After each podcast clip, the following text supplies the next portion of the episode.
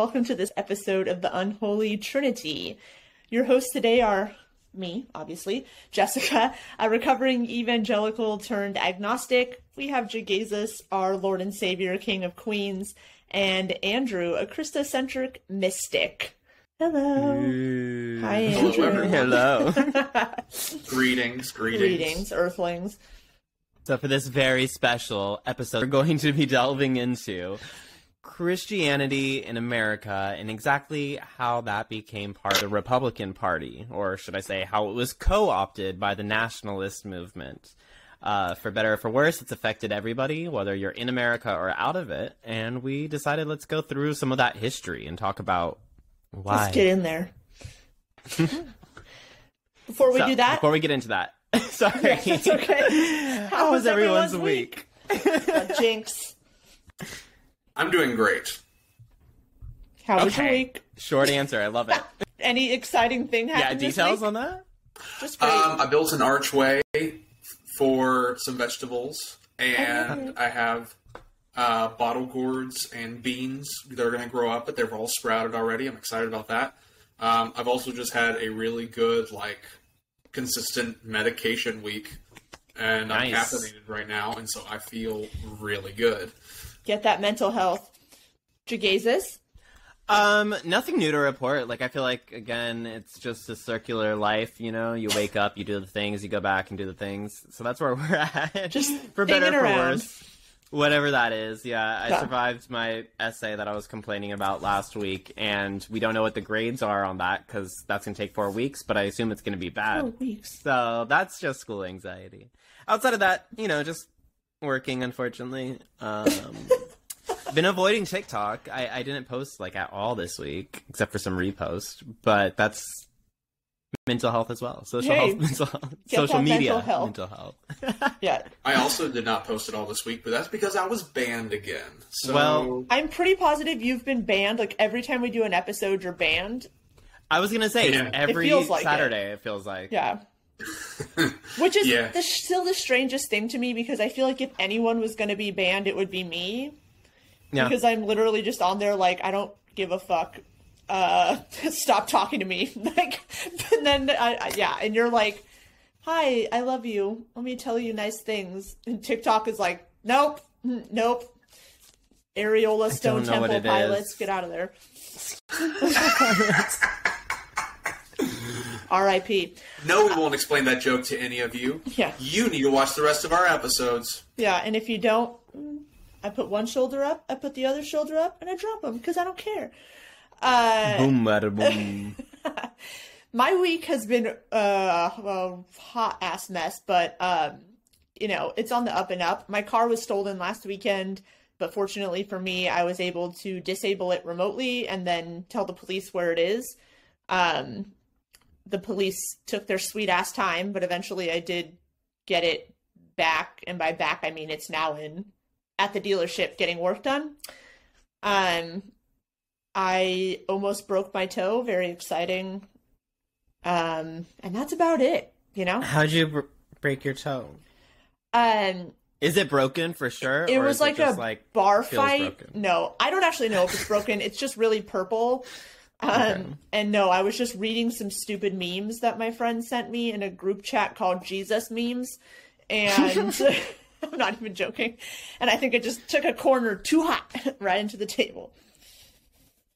I'm very grateful. It's not very glamorous, but you have like the added points for being in a group chat called Jesus, Called Jesus memes. memes. Yeah, so What can I say? Which Jegaysus You saved and any of yourself. These memes. Unfortunately, Should be. not. But if we make some Jegaysus memes, I can put them to the chat. I was gonna say if there are listeners out there who would like to make Jegaysus memes, I'm never gonna turn you down. Yeah, never. Like, go for it. Never. You will have my eternal praise back. I will forgive you forever. I will I will give. yes, worship this is your indulgence. Your way into heaven is through Jegaysus memes. Because you know what you did. You know what you Yeah, did. You for know whatever what it you is. You don't have to tell me. Please don't give me details. But like, you Yeah, know. don't I know. confess. We all know. We all know. All right, so why don't we get into it? Shall we? Andrew, you want to Yeah. take us off? Okay, so um, in the last couple of weeks, we've talked about uh, a number of things. Like even from episode one, we started initiating this idea that there is a fundamental difference between religions and empire, but there's a point where they kind of reach essentially a point of no return, right? Where they become fused in some really dangerous ways. And we've seen that in a lot of different places. But we our conversations, mostly because of our experiences, have been mostly around Christianity in America. What we have yet to do though is talk about Christianity as we see it today within the United States and where that comes from. What happened? How did it get this way? Um, has it always been this way and it's just really weird now because everyone can see it on social media? What's going on? So that's what we're going to talk about today. Um, I have some history on, you know, Christianity and how it's interacted with American politics. But before I do that, uh, is there anything that you all would like to address? Like um, when you when you think about Christianity in the United States, um, what do you think were the fundamental starting points that maybe triggered some of these things? When I was doing research on this, I was really surprised by some of the reasons um, that Christians started engaging in politics. I was surprised. Hmm. So I'm wondering, what do you think the thing was? The so, thing? There was a singular thing we can point to? Yeah. There I'm surprised just by that. Okay. so, I mean, for me personally, I wouldn't know exactly what to point to, but I do think there is certainly um, something. Okay, so I'm I'm not being very articulate. So I know there was certainly a branch of Christianity or Christianity at the time when slavery was occurring that very much was a way to keep people subjugated and mm-hmm. to keep that power. And that power was political and it was economic. And whether or not people wanted it to be, it was because economics is inherently political and po- politics uh, is inherently economic.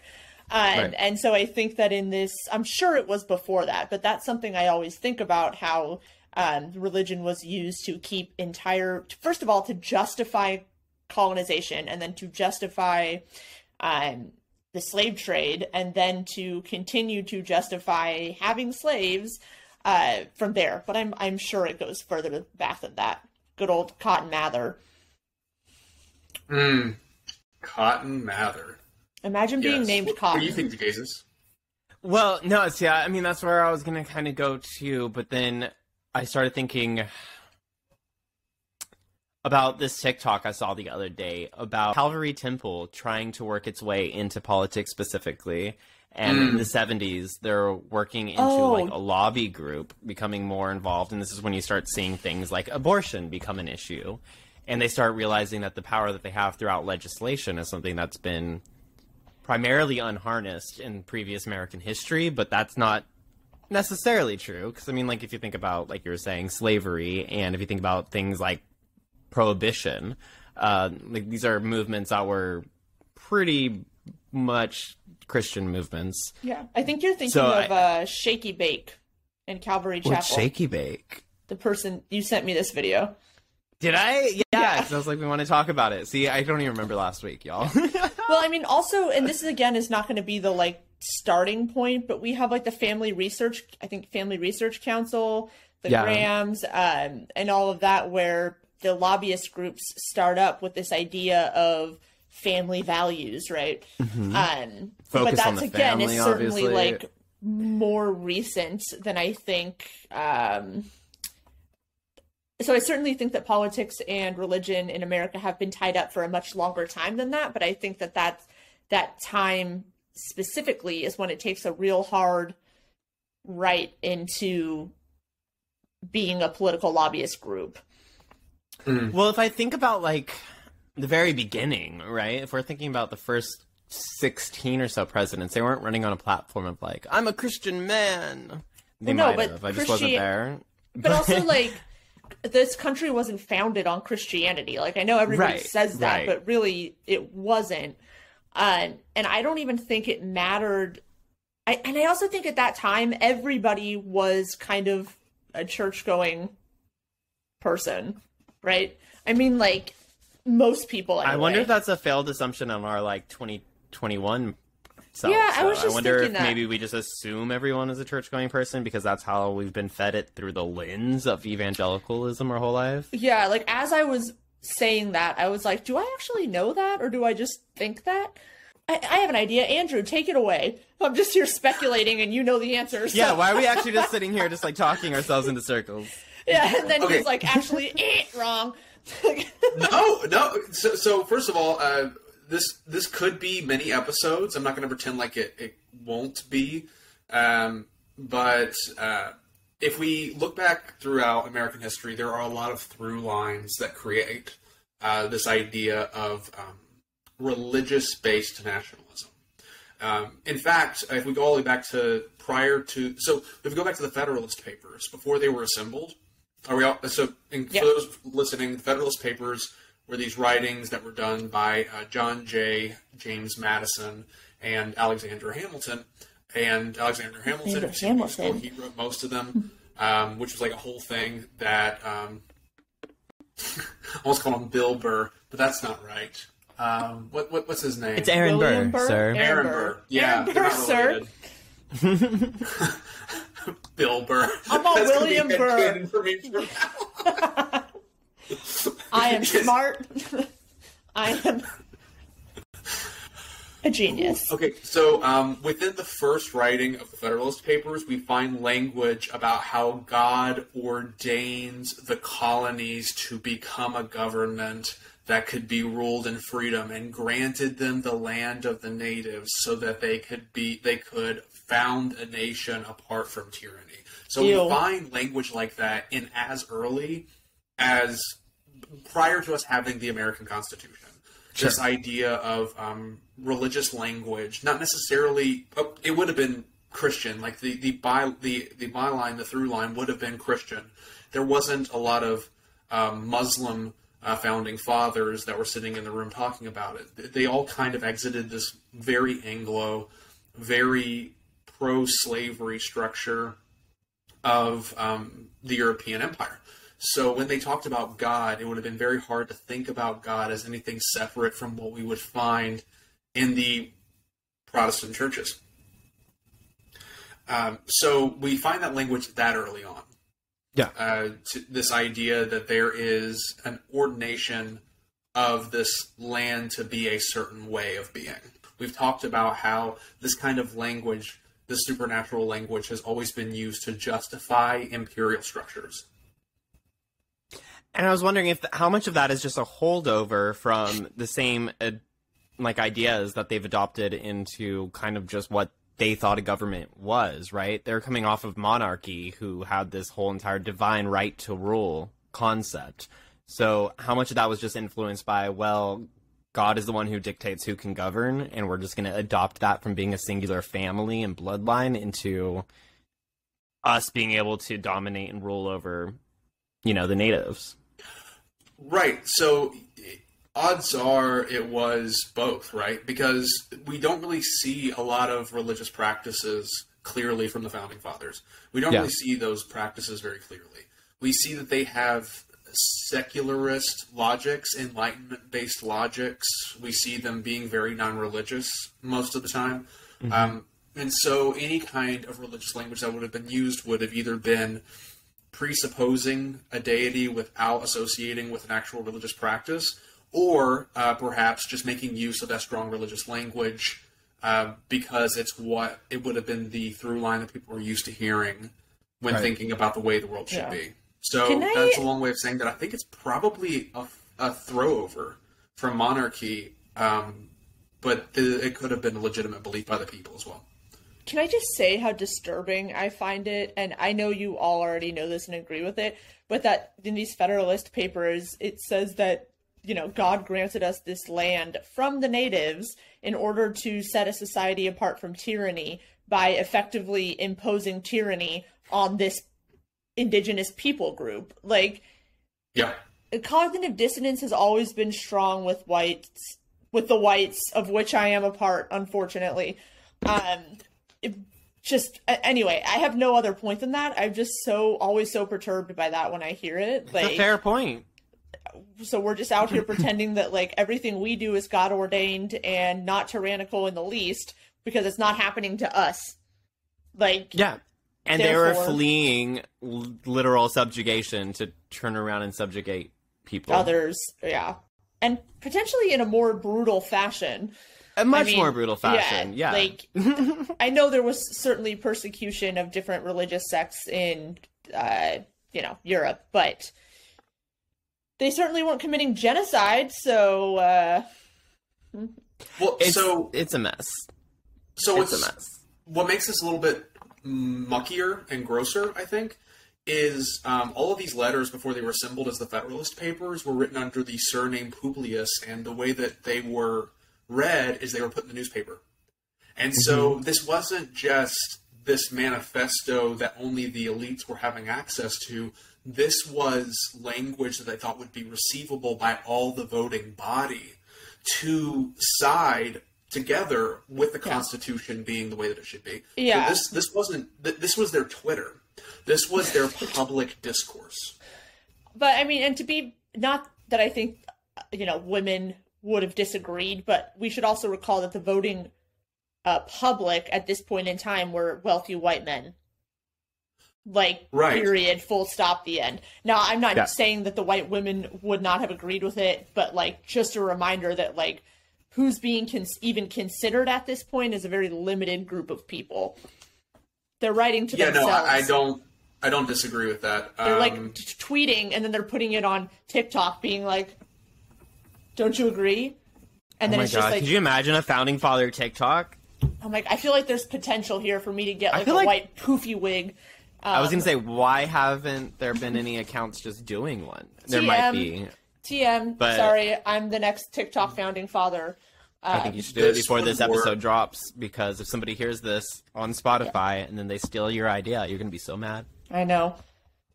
Anyway, it's going to be a sexy founding father. It's going to be OnlyFans founding father. No, I'm just kidding. Okay, we've got two. only off founding rails. fathers. Only OFF. founding fathers. I hate it. Okay. There's a market for everything. God, if that ain't the truth. All right. Sorry. Okay, I s- got off the rails. You're good.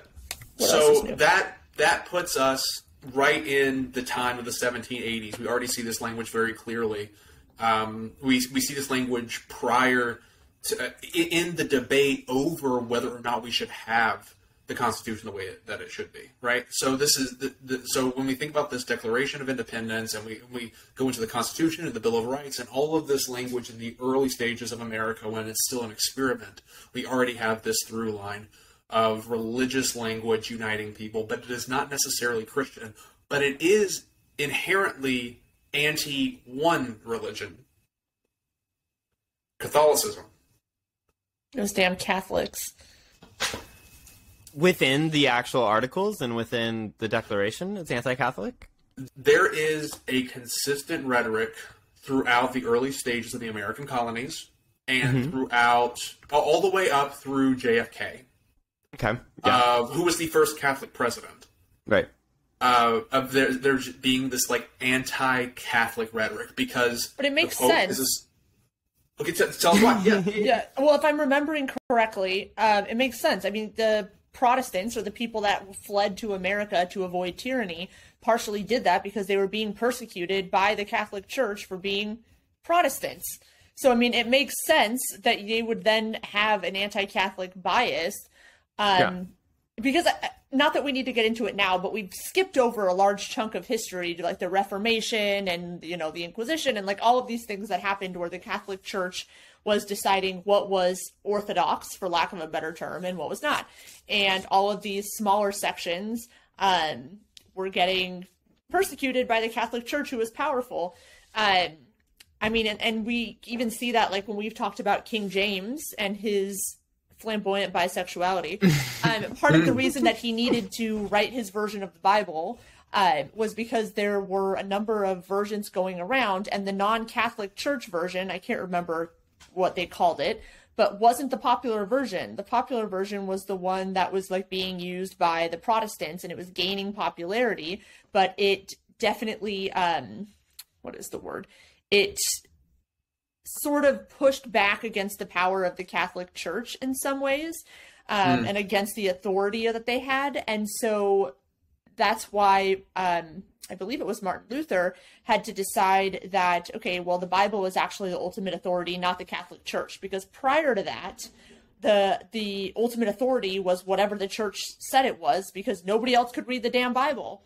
So, like, if there was a Right. theological issue, the church just said, "This is what it is." The end. Yeah. Um, and then when Martin Luther came along, he was pushing back, and the only way that he could sort of have any viable opposition to the church was a higher authority. And really, the only higher authority that you could get at the time was saying the Bible is infallible, 100% true, and it's exactly what the Bible says that we should be following. And of course, the Catholic Church doesn't like that. But I think we also tend to forget, we meaning like the general group of us, um, was that Catholicism was Christianity for decades, centuries. Like it was that's it was one and the same, and it only started to splinter off at a certain point, and then it, it was persecuted by the Catholic Church. They flee, the Protestants flee to America, and then of course there's going to be an anti-Catholic bias because they've been hunting them down, basically. Right, right, Yeah. and and you know even when we look at the earliest Puritan colonies up in New England, um, when they Ooh, looked for their authority, they looked exclusively to Scripture, but they also looked towards Greek philosophers. And there's a, that's another interesting byline that goes through um, the history is that they they upheld Aristotle, who was rejected by the Catholic Church, and they upheld um, the Bible and readers within the puritanical movements, um, which, as we may or may not know, uh, all- you listeners, uh, Aristotle is arguably the the the focal point of where we get the notions of racial superiority in the modern world, um, because of his writings about um, the justification of the slave trade to the Western Mediterranean world, being that people that are born in hot areas or cold areas are uglier and dumber than the rest of us, um, and tend to have darker skin, which was their argument for why they found dark-skinned uh, Inuit people and so forth um, up north in the cold. So I hate it. It's So not a good time- one. Yeah, no. no. I do I think wouldn't though, recommend. is, Zero like, out of ten. zero out of ten. Do we have our negative Yelp stars? review is, is, is not Yeah. great. It's Yeah. not flattering. would not go there again. uh, but I do also think it's a good reminder that like a lot of these people that we have lionized uh, were actually kind of hot trash. Um, I mean, they certainly had. I'm sure they certainly had. What good does points. lionized? Is that what you said? Yeah, lionized. Like we've made them these heroes, right? We've made them. Okay. We hold them in I've really high that term. esteem. I mean, like everybody, if you mention Aristotle, thinks like brilliant, genius, you know, Yeah. cornerstone, cornerstone, corner store of Greek philosophy, um, whatever, bargain bin, um, and those things are true. But like, it's also good to hold the reality of people uh, front and center because Right. we also get a lot of these really racist. I don't even want to say undertones because they're not undertones. Um, Right. A lot of really racist ideology from these same people that then transferred over to uh, America, which then ran with it. But Right. yeah. Anyway, Yeah, and, and, and so the two bylines that we start to see that are pretty interesting early on in the American colonies is this recapturing of Greek imagery, um, while also uh, holding on to biblical themes, ideologies, um, and this like Protestant Christianity. Uh, because, like, like I said earlier, Publius, that name right there, that's the dude from the 500s who was a father of the Republic in many ways. Um, he he that's where they took the surname for the writings of the Federalist Papers, and that's where we get a lot of these ideas at the same time. Um, when we find ourselves jumping forward, uh, and so I was going to jump sorry. forward. to, Like, yeah, quick question: When you say the Republic, are you say you mean the Republic of Rome or the Greek uh, Republic? I mean Star Wars specifically. oh, okay. I've never no, seen it. so um, I did so, not like, see it go going back there, and I was like, Yeah, so so Publius was the was the co-founder in 500 BCE E of the Republic of Rome. Um, Yes. Well, him and you know, the go ahead. the monarchy of Rome, right? The Republic of Rome. Well, no, no, no. I'm sorry. You're right. The Republic of Rome was founded right after Lucretia was murdered, or suicided herself, unalived herself. What a dope name. Lucretia, I know. But like a cool well, it. okay, when I say a cool story, it's an interesting story. It's not cool. Um but then so Publius took over sort of after that unalive. There was the, the king, I can't remember their names, I'd have to look at my notes, but I'm not going to go get them. There was a king and there was the king's son, and I think the king's son was named something like God, I don't want to murder it, but it's like Sextilius or Sextilian or something like that. And he raped this woman named Lucretia. Lucretia was from an aristocratic family. Lucretia then goes to her family immediately, tells them what happened, tells them who did it, and then she plunges a knife into her heart. Um, very dramatic, to be honest. But at that time, women didn't get a lot of justice. Uh, not much has changed. Her family then takes her to the forum, takes her body to the forum, and says that she was a murder victim and that the son of mm. the king had done it. And so they they demanded that the king and his son both be exiled. And in a very rare showing of sort of unity of the people, the people agreed. And so off the king and the prince go to exile. And soon after this, I assume with Publius and some other folks, um, the Republic of Rome was founded. And that's when the Senate sort of came into play and all of that, instead of the monarchy that existed before, where there was a king and, you know, whatever. Anyway, that's my brief Roman aside. So the Roman Republic was founded on the death of a woman. Ain't that a bitch? Love it. All right, let's go. But at the same time, yeah, yeah, that we don't see a strong Roman female leader for a while, do we? or ever. Or ever. It, and so it's really interesting to think that this thing from 500 BCE becomes kind of this foundational structure for how America tries to recapture what it considers to be The golden era. right. Yeah. Um, so we, we find some really interesting stuff happening there, right? Because um, they want to go some, they want to, uh, to do a pre-Christian nation, a pre-Christian empire, and their only real example is Rome. And so what they end up adopting is a lot of the exact same structures that we find in Rome. Um, all whether it's the, you know their ideas of slavery, their ideas of racism, their ideas of governmental structures, a republic, a senate, and even some of their art. When we when we find one of the earliest and most famous depictions of George Washington, they deify him in what is called the Apotheosis of Washington. Yeah. And this boy. was uh, made in 1865. Well, it was completed in 1863. Uh, and they wanted they deified him, putting him among the clouds and the angels. And they could have gone very Catholic and medieval with the art, or they could have gone the other direction, and they chose to model him after a similar painting of Zeus. Interesting. That's the one that's like in the capital? Yeah, Yeah. Do you guys? This might be a little too niche, but do you remember this like viral video from like the early 2000s about George Washington? And it was like Washington, Washington, six foot twenty, fucking killing for fun. No, nobody. All right. Nope. well, I do remember never mind. this. You better be there. You better be scared. He's coming. He's, He's coming. coming. Yeah. Okay. Okay. Okay. Good. Somebody remembers. I hope someone watching this knows what I'm talking about. And doesn't just think Six I'm, hundred like- feet made of radiation. Yes, exactly. Washington, Washington. Okay, sorry. My like the early 2000s nostalgia took Fucking over. killing but- for fun. yes. This will be the part where my mom tunes out again. Yeah. Dang it. Like, sorry, mom. Love you. I have a new thing to look up. That's all that means. You'll love it. I don't know what it's called. Okay. I'm sure like internet will get me. So what Uh, makes this really confusing is that when we look at the racial unrest in the United States, it's really difficult to parse apart was the founding Greek philosophy or was the founding Christianity? And the honest answer is we can't say for sure. It had to be both. Um, and that's really complicated. Yeah.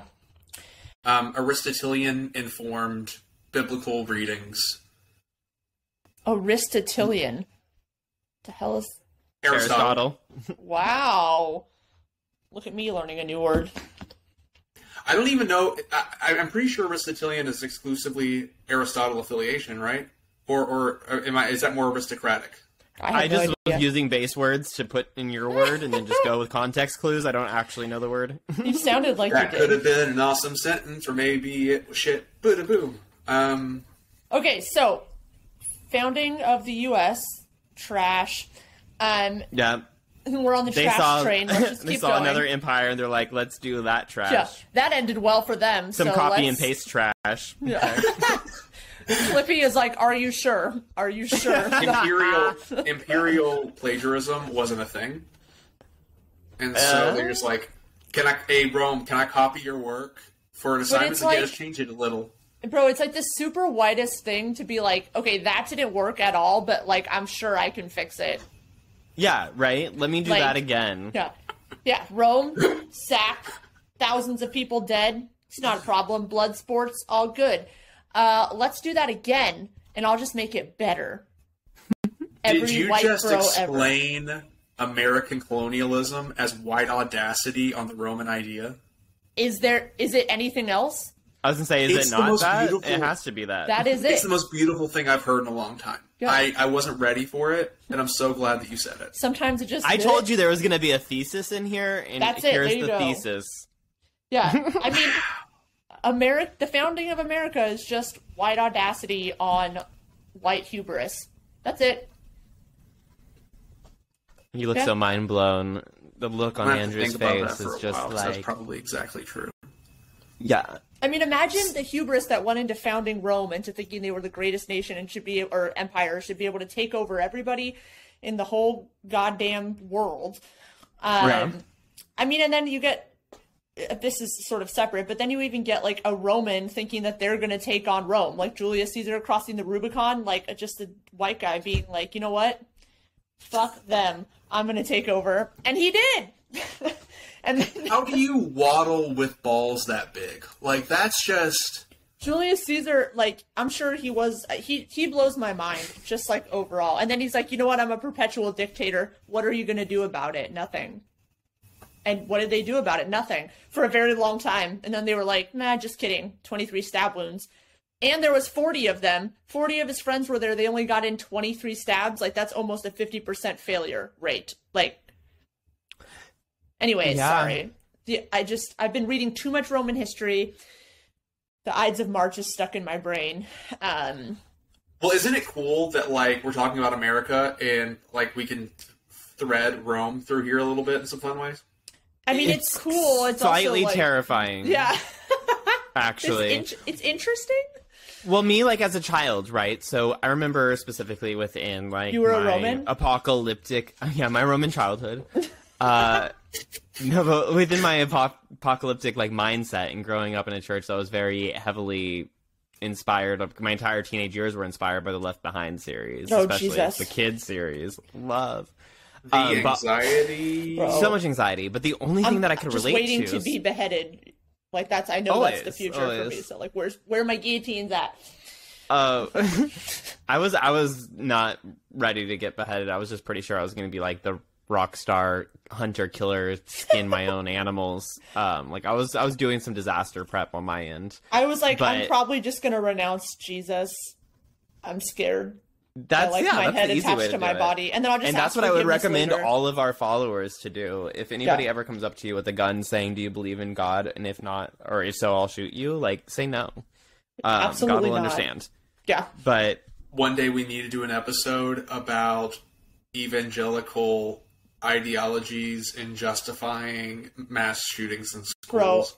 So okay, Yeah. just a Oh. very quick aside. If you haven't, if you guys missed it, Captain Dadpool did a debate with some pastor on the old TikTok the other day, and the pastor really tried to use the story of that girl who, um, Cassie, but Yes, you didn't realize Cassie, Cassie wasn't Bernall. the one. yes, Yeah. but and that when they were like, "Oh, do you This believe is the in God?" and Pastor John debate? Yes, and then Yeah. everybody, you know, because you remember in the early 2000s, and it was like, oh, instead of being like, "How do we stop mass shootings?" It was like, "Hey, uh, just be ready to die for your faith." Yeah. Um, Yeah, no, this is, that's gonna have to be its own episode. Yeah, need to get but then this that. guy We like really, do. tried to use it as a He threw it out as a debate point. and it's like that didn't happen, my boy. It's not even real. Like, yeah, it's well, I mean, it, real. it sort of happened, and Dadpool called him out on it, and he walked it back, but then he couldn't remember the girl's name. He's like, "Oh yeah, yeah, it was actually a rape But it's just like, how are you going to be in a debate and try and use that as a point? And it's just like, have you heard of It's Google? hearsay at best. like, All I Um, remember about that debate is that he called Captain Deadpool a Deadpool snack. his The snack. snacks. he's kind yeah. of a snack. You're my snack. I Oh was yeah, like, that was like, is it dark in the closet? Do you have a light? Does I- anyone bring you food? I mean, so I am oddly attracted Christmas to him, and you know how that works. If I I'm hate it. oddly attracted to somebody, it means that they're obviously a homosexual. Um, Ask any gay person will tell you that. Gaydar. okay, wait, wait, wait. Back to what I was saying. So, Yeah, in sorry, my in my off. irreverent youth, right? In going through my Left Behind obsession, my only correlation that I could ever see between like America and living in the end times, I don't see the same connections most people say. Like, oh, there's gay people on television, and Will and Grace is going to be the end of it all. But the one thing I did see is like America as an empire and the rise of the empire coming together again, as predicted in Revelation. I always was specifically taught it was about Rome. But what is America if not a modern Rome? And what the second piece of information I have about that is I was pretty c- confident that the end of times actually already happened during World War II. Because if you look at a map of old Rome and you look over a map of what Germany was conquering, they almost line up exactly. And I'm just pretty sure that like Hitler was the Antichrist and then he got shot and then he didn't rise. And I was like, it's already And he happened. didn't we rise. already missed the whole revelation. It's over. I mean, the But- fact that people are really out here that that have gone through American school systems, learned about the Holocaust and Hitler, and then were like, Obama's the Antichrist, tells you all you need to know about racism in this country. Like, I remember my Right. parents being like, thinking he was the Antichrist, and I was like, no, he's just black. That's it. yeah. That's all. That's the tweet.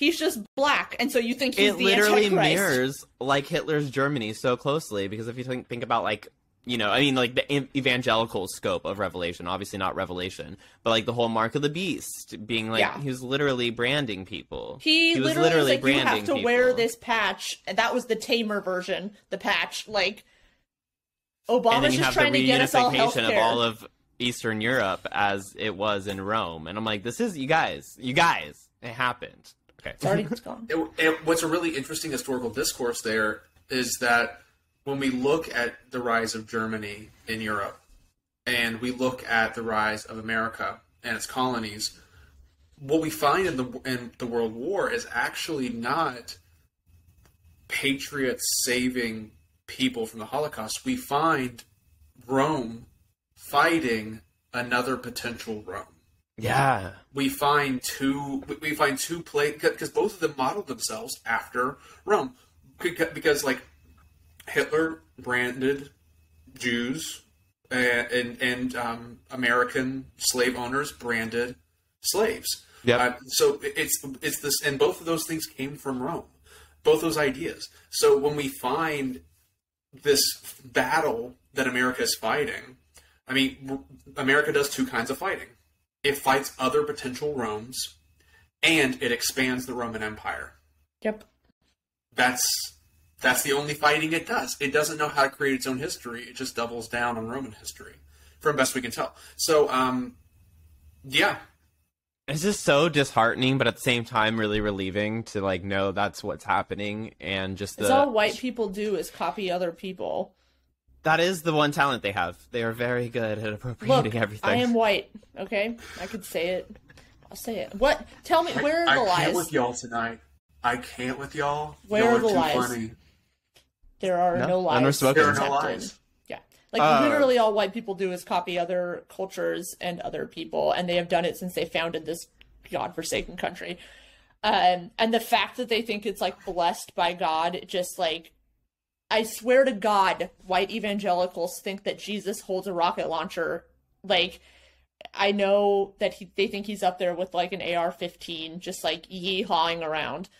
Uh, I was gonna say, how does this Roman like propagation and just overall bedrock expand into nationalist ideas where obviously you don't have somebody who's like a Trumplican going around and thinking like, oh, you know, render unto Caesar what is Caesar's. So where does that like nationalist uh, takeover kind of fall in? I don't think we have time to get into all of it. yeah, but sorry, we Right. Where did we where does that where does the layman take up Rome's strategy and empire. So, what America did that's really fascinating with capitalism is it created the illusion that there's no longer the golds, the silvers, and the bronzes. It created this illusion that there's no, no longer a ruling class, that anyone can be the ruling class. So, it used the narrative of freedom to have some people legitimately be the golds and convince everyone else they might be the golds tomorrow. Yeah. So, well, and at the same everyone- time, they gave them this idea. So, like, you see this especially when, and I don't remember the era, but it was um, in politics when the working class was starting to band together, and it was across racial lines. So basically, like. It, it, was more to do with your economic status than it was to do with the color of your skin. And so then mm-hmm. you see, you start to see this push. You see like the crime and punishment rhetoric. You start to see all of these things that were there before but we're starting to fade out slightly because it was like we're all poor we're all suffering and the only way we're going to get out of this is if we start voting together. That's a super oversimplification but that's kind of what the the the i think it was actually the republican party at that point because they flip-flopped I was Um, say, you see this a lot in the tenement riots before Yes. before slavery was abolished, because then you have current slaves uprising against people, and then also white workers who are being disenfranchised be like, "Wait, you're treating them pretty much like we're being treated, which Yeah. is trash. Let's Well, join together." before slavery before okay so when the colonies began here and slavery wa- wasn't quite um, how we think of it now right so there was like indentured servants but they were also white there was of course um, black servants but it was a much more of a mix and not so much of a subjugation of a people group because of the color of their skin um, and therefore believing they're inferior it was it was a bit of a mixture and so when, Prior to what- slavery being e- industrialized by, exactly like- Exactly. Yeah. And so when you had these riots, it very much was a joining of, of just people that were being mistreated or that didn't have access to resources or that weren't doing well economically, and yada, yada. Um, and then what they did, the powers that be, gave the white folks just a little bit more power than the other people groups or the, the black people, the people of color. Um, and so these people then had some kind of like the, the white people thought like, oh well, I I have my position is a little better in the world, and it's crazy how the lengths to which people will go to be like one rung above on the ladder of what you know on the ladder. I know this sounds uh, kind of weird, but it's also important to keep in mind too. A lot of the reason that, at least from what I've read, yeah, sure they did it to like kind of quell the riots and stuff. Well, this is later. This I'm talking like you know, right before Lincoln, whoever was before Lincoln, that president right before who's pushing buttons. What's his name? You know. Everyone loves them.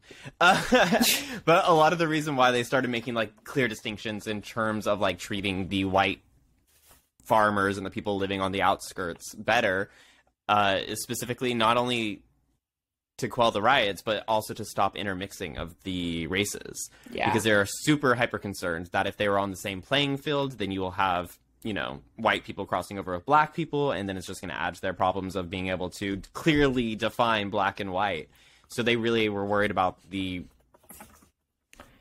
whatever the mixing so that instead Yeah. of making it like hey we're going to treat black people worse and white people better it was more like we'll give you an inch to make sure that you can also treat black people bad so that you can take these white superiority ideas and then also treat them bad because we don't want you Yeah.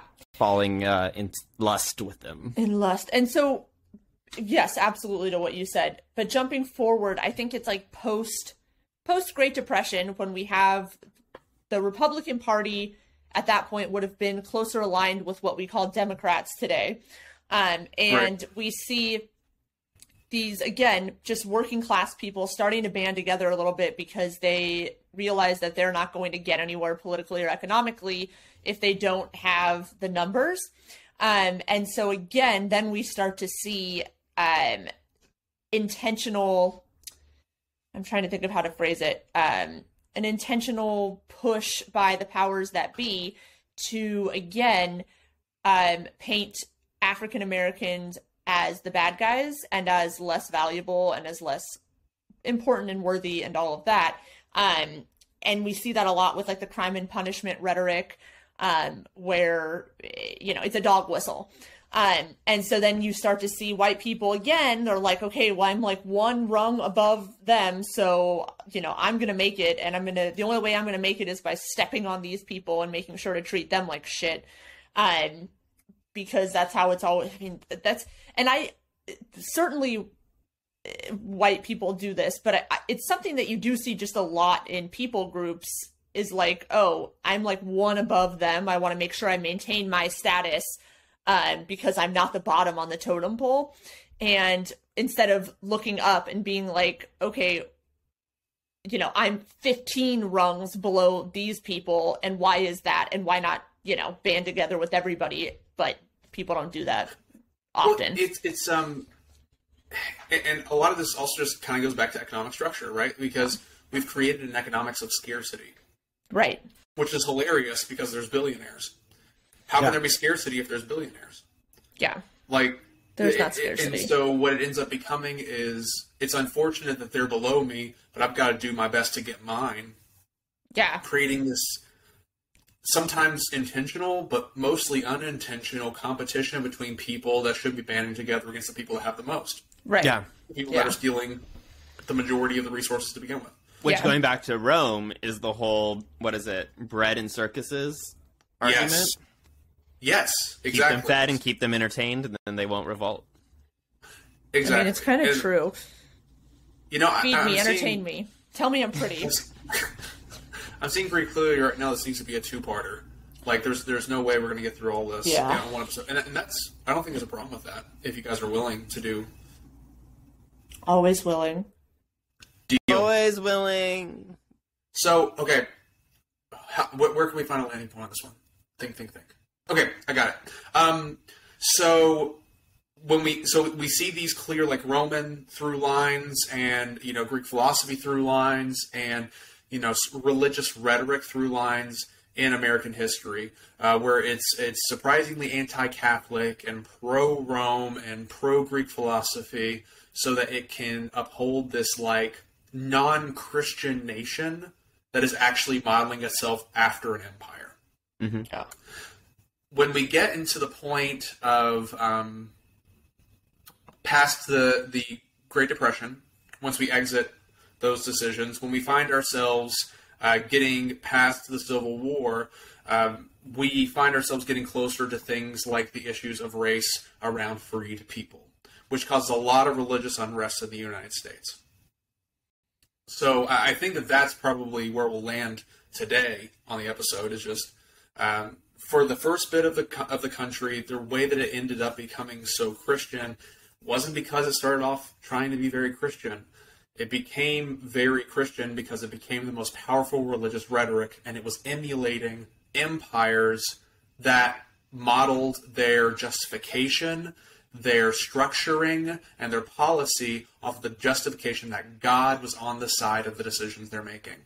Yeah. And in a post European empire, the religious rhetoric would have been Christian. Yeah.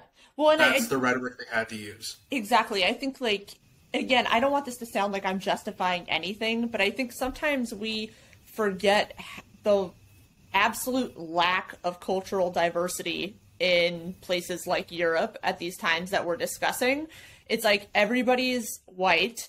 Um, and the only time that they go places where people aren't white is when they're going with the intent to get resources. And I don't mean people, I mean like resources off their land, right? Like mining for rubber or mining's not the right word, but all of these things. And then of course, yeah, then taking people as as slaves. Um but like I I think it's it's easy to forget again, not a justification that these people are sitting around and they're all they know and this religion is all they know. And so they at this time people are going out and going across places in the world and doing things. And so of course they're going to think god's on their side and that's the only way that they're going to be able to justify all the things that they're doing Because um, they're still supernaturalists by and large. exactly like there's there's not a ton of people being like no like god probably isn't up there or like maybe you should think about god in a different way it's just like no god was sort of a given for most of them and so again very much um like we talked about before with the romans like and even with the greeks i think if if something is happening, it's because God ordained it. The end. If we're stronger, Yep. it's because God ordained us to be stronger, and now we're going to go and you know take over these lands because that's what everybody had done up until that point, and there had never been any really critical thought about it. It just was what it was. Um, Yeah. Unless I'm missing some like large swath of like critical writings on why there shouldn't be you know expansion. But if you're looking at Rome, that was their entire purpose was expansion. Um, even if it is ultimately what got them sacked the old So- Visigoths. it, it's it's kind of strange in in a sad way. It's it, it's almost it would almost feel better if there was just like this clear religious intentionality to take the religion and twist itself to the top so that it can rule over people. That almost feels better because it's like okay, it was just evil people, evil people that we know the names of that Right. did this thing. Yeah. But what's worse, what's sadder for me is that from best we can tell, it was just circumstantial. Yeah. It just they they just used the tools that they thought would work yeah. with the rhetoric they had before. Well, it was just in it's who they were, right? And I think oftentimes we take for granted this very globalized sort of society that we live in now and all of this access to other cultures and understandings.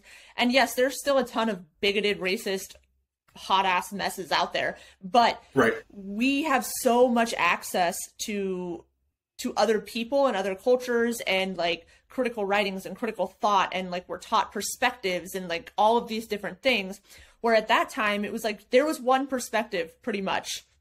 Um and it kind of was the same perspective that had come through Rome and through all these other cultures of of conquer conquer conquer conquer. Um and the justification for all of those conquerings for the most part was well because we because god is a given then it must be that it's him on our side and that's why we're better. Like Yeah. It's sad that you know it always frustrates me that people don't really want to think critically about things but i think it's even harder when nobody around you is thinking critically about it right? I know we all think we're like a special flower that would be the different person but i think ultimately many of us would have just very much been products of our environment. It makes me wonder though, like just how much of it is something that we haven't taken a look at. Like, why haven't we gone back and had a new con- like constitutional convention and redrafted it to be less Roman? Now that we do have these kinds of resources, oh because people worship the constitution because people worship the Constitution, and I feel like that's what we're going to need to cover in the next episode. Is why because that's Yeah. something that should really be rethought about and probably like the reason why i think personally that america has so many problems that we're constantly coming into and facing is this weird fascination and the want to tie ourselves directly into these government processes that just don't work. And we keep them around for the sake that it's traditional Like the electoral this always been this way. Like the electoral college being one prime Big example. trash. it doesn't work. And there's many ways we can throw that out Chiming uh, in from in addition California. to it's the worst. I was gonna say too, even just like certain states that probably need to split up, like California needs to be split into five states, or even just having a bicameral Congress that should probably be split into three. Like, there's different ways that we should probably be exploring, and we keep them around for tradition. And I think in reality, we just need to throw out the Constitution and start again because Yeah. America is not what it once was, and it's Hey. founded under very different principles, under very different assumptions. And we could stop being Rome and be something more like Sweden if we wanted to. but Well, so- patriotism What's so funny? But it about, doesn't. like, it works for people at the top, and that's why we haven't. Right, but so like our bylines historically have been supernaturalist language. Like the Greeks, the sophists, they believed that the constitutions were given to us by the gods. right That that's how they came from. And so people still very all- much believe that in weird ways We touched Right, on the yeah. Constitution Bible. Remember? oh god Well, so like like, episode what, two. what if- and, and you know, if it weren't for Trump, I probably would have said that this would happen sooner. But it's really interesting as we become a more and more secular rationalist society.